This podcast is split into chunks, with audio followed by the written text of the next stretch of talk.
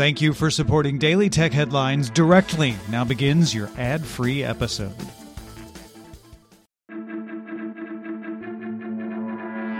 These are the Daily Tech Headlines for Tuesday, February 9th, 2021. I'm Rich Stroffolino.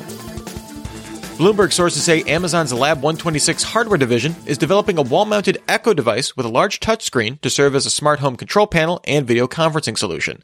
Amazon is considering a 10 to 13 inch screen for the device, with pricing discussed between $200 and $250, with a potential release toward the end of 2021 or 2022.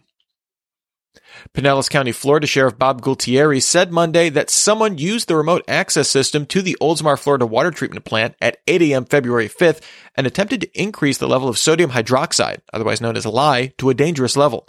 An on premises operator immediately reduced the level once the change was made, and the sheriff noted other fail safes and alarm systems would have also prevented the dangerous adjustment had the operator not noticed.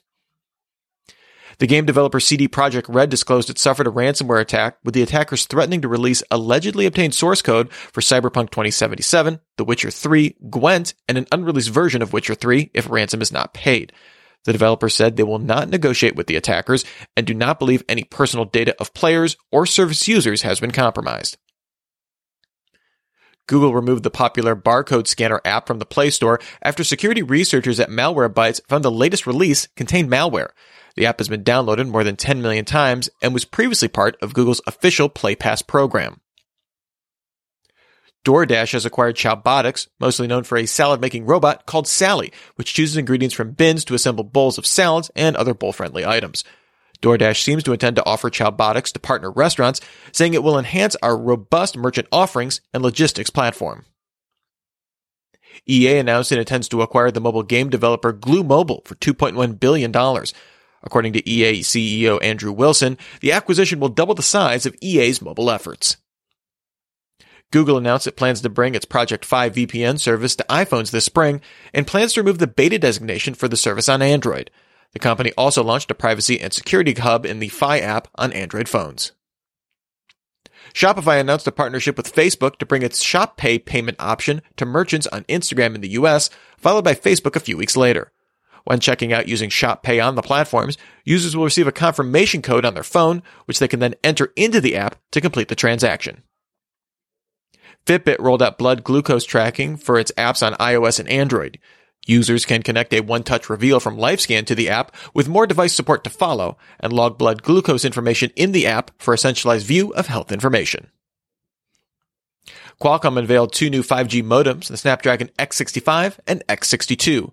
Both promise better battery life, with the X65 supporting downloads up to 10 gigabits per second, as well as aggregating several sub 6 gigahertz networks for a faster connection, with the X62 supporting 4.4 gigabit per second downloads. Steam officially launched in China, offering around 40 titles, with another 10 or so listed as coming soon, with all games on the Chinese version subject to China's official game review process.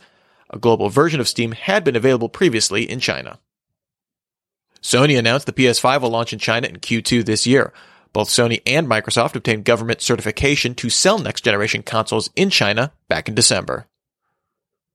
A study by Open Forum Europe, funded by the European Commission, found that in 2018, at least 8% of Europe's computer programmer employees contributed to open source projects, with about 260,000 programmers producing the equivalent full-time work of 16,000 developers.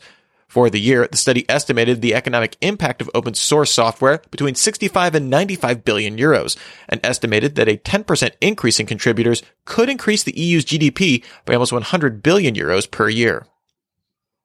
And finally, the UK disclosed its NHS COVID-19 contact tracing app has been downloaded 21.7 million times, with 16.5 million actively using the app. The app has recommended 1.7 million people self-isolate based on over 825,000 reported positive tests, with the Oxford Big Data Institute estimating the app prevented about 600,000 cases.